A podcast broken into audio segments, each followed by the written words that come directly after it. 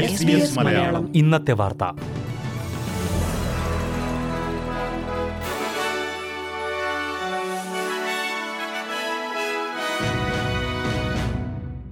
നമസ്കാരം. S B S Malayalam ഇന്നത്തെ വാർത്തയിലേക്ക് സ്വാഗതം. ഇന്ന് രണ്ടായിരത്തി ഇരുപത്തിമൂന്ന് ഡിസംബർ എട്ട് വെള്ളിയാഴ്ച. വാർത്ത വായിക്കുന്നത് ഡെലിസ് ഫോൾ സൗത്ത് ഓസ്ട്രേലിയയിലും വിക്ടോറിയയുടെ വടക്ക് ഭാഗത്തും ന്യൂ സൗത്ത് വെയിൽസിന്റെ ഉൾനാടൻ പ്രദേശങ്ങളിലും അതീവ അപകട സാധ്യത മുന്നറിയിപ്പ്. ഈ പ്രദേശങ്ങളിൽ കാട്ടുതീ പൊട്ടിപ്പുറപ്പെടാൻ സാധ്യതയുള്ളതായി കൺട്രി ഫയർ സർവീസ് മുന്നറിയിപ്പ് നൽകി.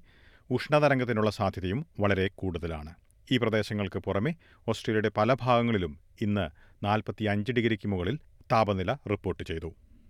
സൗത്ത് ഓസ്ട്രേലിയയുടെ പലയിടങ്ങളിലും നാൽപ്പത്തിയഞ്ചിന് മുകളിൽ താപനില ഉയർന്നേക്കുമെന്നും അധികൃതർ മുന്നറിയിപ്പ് നൽകി. ന്യൂ സൗത്ത് വെയിൽസിൽ ഏതാനും ദിവസങ്ങൾ കൂടി ഉഷ്ണതരംഗത്തിനുള്ള സാധ്യത മുന്നറിയിപ്പുണ്ട്.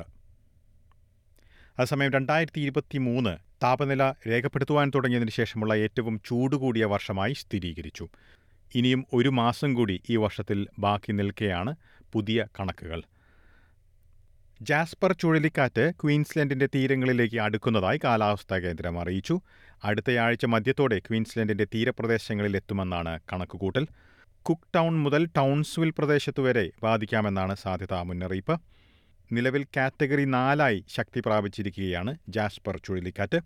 ബ്യൂറോ ഓഫ് മീറ്റിയോറോളജിയുടെ വില്ലിസ് ദ്വീപിലെ സ്റ്റേഷൻ ഒഴിപ്പിക്കാനുള്ള നീക്കങ്ങൾ തുടങ്ങി. കെയ്ൻസിൽ നിന്ന് നാനൂറ്റി അൻപത് കിലോമീറ്റർ അകലെ കോറൽ സമുദ്രത്തിലാണ് ഈ കേന്ദ്രം. നാലുപേരെയാണ് ഇവിടെ നിന്ന് ഒഴിപ്പിക്കുന്നത്.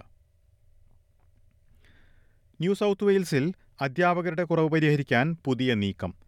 എക്സിക്യൂട്ടീവ് രംഗങ്ങളിലേക്ക് മാറിയിരിക്കുന്ന രണ്ടായിരത്തി അയ്യായിരത്തോളം വരുന്ന അധ്യാപകർ ക്ലാസ് റൂം അധ്യാപനത്തിലേക്ക് മടങ്ങിയെത്തണമെന്നാണ് പുതിയ നിർദ്ദേശം. മൂന്നിൽ രണ്ട് ടീച്ചർമാരുടെ സേവനങ്ങൾ ക്ലാസ് മുറികളിൽ ലഭ്യമാകുന്നില്ല എന്നാണ് കണ്ടെത്തിയിരിക്കുന്നത്. ഇതിനു പിന്നാലെയാണ് എക്സിക്യൂട്ടീവ് തലത്തിൽ പ്രവർത്തിക്കുന്ന അധ്യാപകർ ക്ലാസ് റൂം അധ്യാപനത്തിലേക്ക് തിരിച്ചെത്താൻ നിർദ്ദേശിച്ചിരിക്കുന്നത്. ഓരോ ദിവസവും ന്യൂ സൗത്ത് വെയിൽസിൽ പതിനായിരത്തോളം ക്ലാസുകൾ റദ്ദു ചെയ്യുകയോ പല ക്ലാസുകൾ ഒരുമിച്ചാക്കുകയോ ചെയ്യുന്ന സാഹചര്യം ഉള്ളതായാണ് കണക്കുകൾ.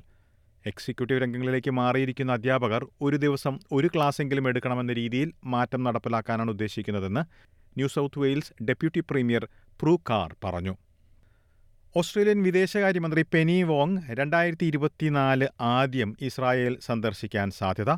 അടുത്തയാഴ്ച ഇസ്രായേലിലേക്ക് യാത്ര തിരിക്കുന്ന പാർലമെന്ററി പ്രതിനിധി സംഘത്തിൽ പ്രധാനമന്ത്രിയും വിദേശകാര്യമന്ത്രിയും യാത്ര ചെയ്യുന്നില്ല. ഈ നിലപാടിനെതിരെ പ്രതിപക്ഷം രൂക്ഷ വിമർശനമുയർത്തി. മിഡിൽ ഈസ്റ്റിലേക്ക് അടുത്ത വർഷം ഓസ്ട്രേലിയൻ വിദേശകാര്യമന്ത്രി പെനി വോങ് നടത്തുന്ന സന്ദർശനത്തിന്റെ ഭാഗമായായിരിക്കും ഇസ്രായേലിലേക്കുള്ള യാത്ര. ഇതോടെ ഇന്നത്തെ വാർത്താ ബുള്ളറ്റിൻ ഇവിടെ അവസാനിക്കുകയാണ്. ഇനി തിങ്കളാഴ്ച വൈകിട്ട് അഞ്ചു മണിക്ക് എസ് ബി എസ് മലയാളം വാർത്താ ബുള്ളറ്റിനുമായി തിരിച്ചെത്തും. ഇന്ന് വാർത്ത വായിച്ചത് ഡെലിസ് പോൾ. SBS മലയാളം. ഇന്നത്തെ വാർത്ത.